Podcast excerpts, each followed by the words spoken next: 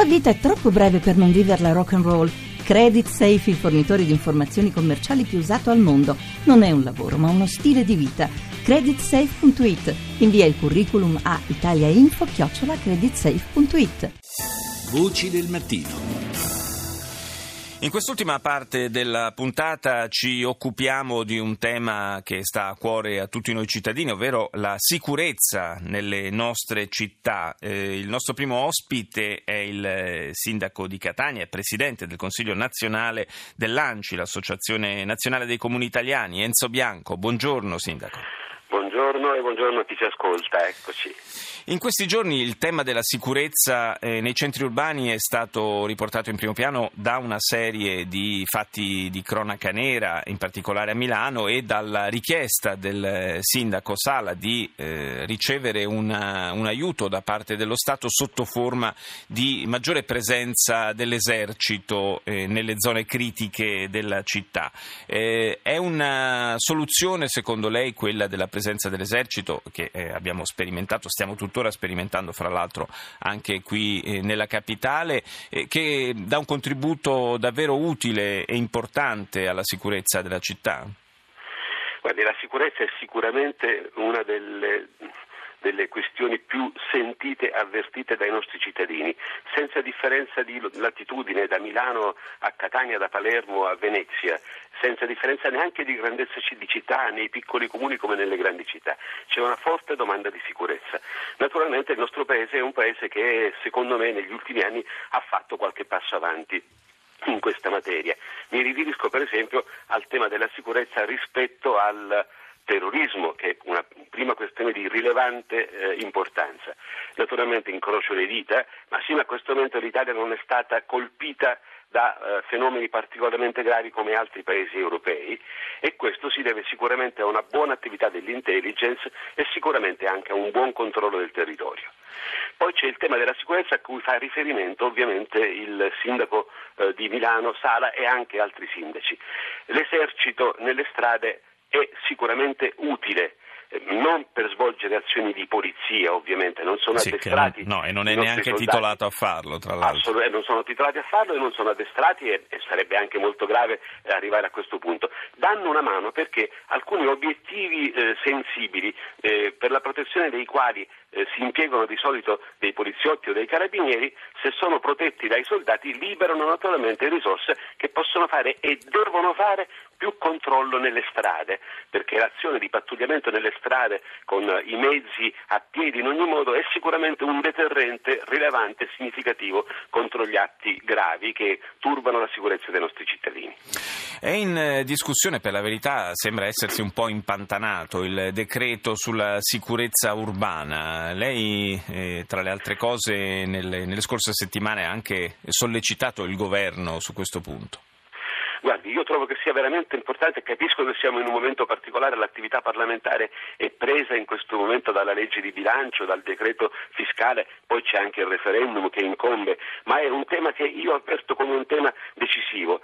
Nella mia passata esperienza anche di Ministro dell'Interno all'inizio del 2000-2001, devo dire ho molto battuto su questo concetto. C'è un decreto legge già pronto, eh, eh varato insieme con la collaborazione col Ministero dell'Interno, che in buona sostanza, per esempio, facciamo capire a chi ci ascolta di che cosa si tratta. La sicurezza urbana non è la pubblica sicurezza, ma cerchiamo di colpire quei comportamenti che turbano la serenità, la tranquillità, il decoro delle nostre città. Faccio un esempio, oggi se un posteggiatore abusivo in modo aggressivo pretende di essere pagato, se un ambulante aggressivo pretende di, eh, di, di venderti la sua merce, se qualcuno n- non solo lava i vetri ma aggredisce sì. in un modo duro, se, se vengono sporcati i palazzi delle nostre città, città. Sostanzialmente non c'è sanzione. Noi chiediamo che questi comportamenti siano e diventino penalmente rilevanti e la sanzione a cui pensiamo è quella di far pagare a coloro che pongono in essere questi comportamenti lavori socialmente utili. Chi sporca un palazzo lo pulisce, chi sporca una statua la pulisce, chi fa qualcosa di, di grave sotto il profilo del decoro, della serenità della vita dei cittadini, in qualche modo deve essere sanzionato. Non col carcere, ma con una sanzione che abbia un effetto deterrente. Sì, e che al tempo stesso stesso insomma, possa anche avere una, una funzione di, di, educazione collettiva, diciamo che non, Assolutamente, che non va... capire che un, che un, monumento per sporcarlo poi ci vuole molto lavoro per pulirlo, magari uno ci pensa tre volte, eh, infatti, infatti, grazie, grazie ad Enzo Bianco, sindaco di Catania e presidente del Consiglio nazionale dell'ANCI, grazie di essere stato nostro ospite e saluto Andrea Di Nicola, docente di criminologia all'Università di Trento e coordinatore scientifico di eCrime. Buongiorno. Buongiorno a voi. Eh, sul tema della sicurezza urbana, eh, tra le altre cose, proprio eh, a, a, Trento e proprio eh, crime ha messo a punto una iniziativa interessante. Ne, ci spiega di che cosa si tratta? Guardi, eh, i problemi di sicurezza urbana sono simili nelle grandi e nelle piccole città, la paura delle persone eh, c'è un po' dappertutto. Noi abbiamo cercato di costruire un algoritmo, un software eh, con la Questura di Trento, il Comune di Trento e la Fondazione Bruno Kessler eh, per prevedere la concentrazione futura dei reati e per supportare un sindaco, un'amministrazione locale nella gestione eh, della criminalità. E per fare questo abbiamo usato dati di polizia e dati provenienti dalla Smart City. Immaginate di raccogliere informazioni dai gangli della città sul traffico, sul meteo, unirle a informazioni sulla criminalità e, e, e, l'algoritmo riesce a capire dove andrà la criminalità in futuro. Questo si chiama polizia predittiva. Insomma, non, eh, non siamo ai precog del, di Minority Report, ma è certamente uno strumento però che può essere utile per eh, la gestione eh, del, degli strumenti di, di polizia e, e, soprattutto di prevenzione di cui si dispone sul territorio, è così? Eh beh, ovviamente è scienza e non fantascienza. La criminalità eh, si ripete, ha delle regole, anche se eh, a noi non sembra. E queste regole quindi sono in qualche modo visibili dalla matematica e dalla statistica. Eh, questi strumenti in una città sempre più intelligente possono servire per la gestione intelligente del territorio.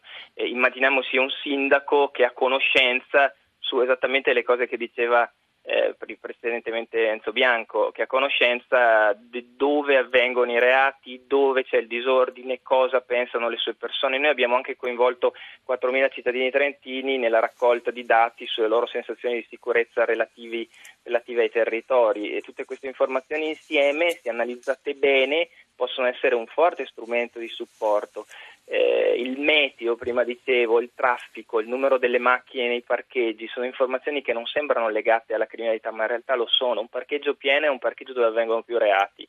Eh, I criminologi lo sanno, se noi usiamo intelligentemente i dati che provengono dalla città, usiamo eh, attenzione e supporto a chi gestisce la sicurezza in un contesto urbano. Insomma, nell'epoca dei big data eh, si può fare un po' di più eh, per gestire in modo efficiente la sicurezza urbana delle nostre città. Anche perché le risorse a disposizione per la sicurezza sono sempre scarse rispetto alle esigenze e quindi ottimizzarne l'utilizzo può diventare davvero un'arma vincente.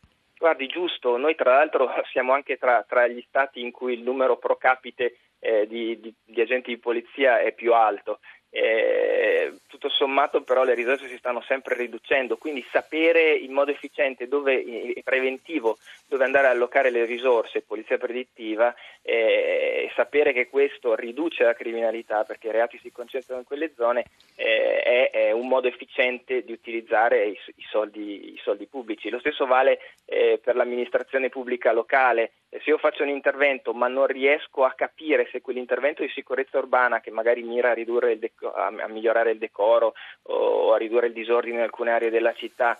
Eh, non so misurare se funziona o no, beh, forse potevo anche non farlo. Sapere se funziona mi fa capire eh, se posso andare avanti eh, oppure se devo certo. tornare indietro e cambiare strada. In questi giorni si è, si è discusso molto sull'utilità della presenza dei militari nelle città, eh, qualcuno sostiene che incidano poco.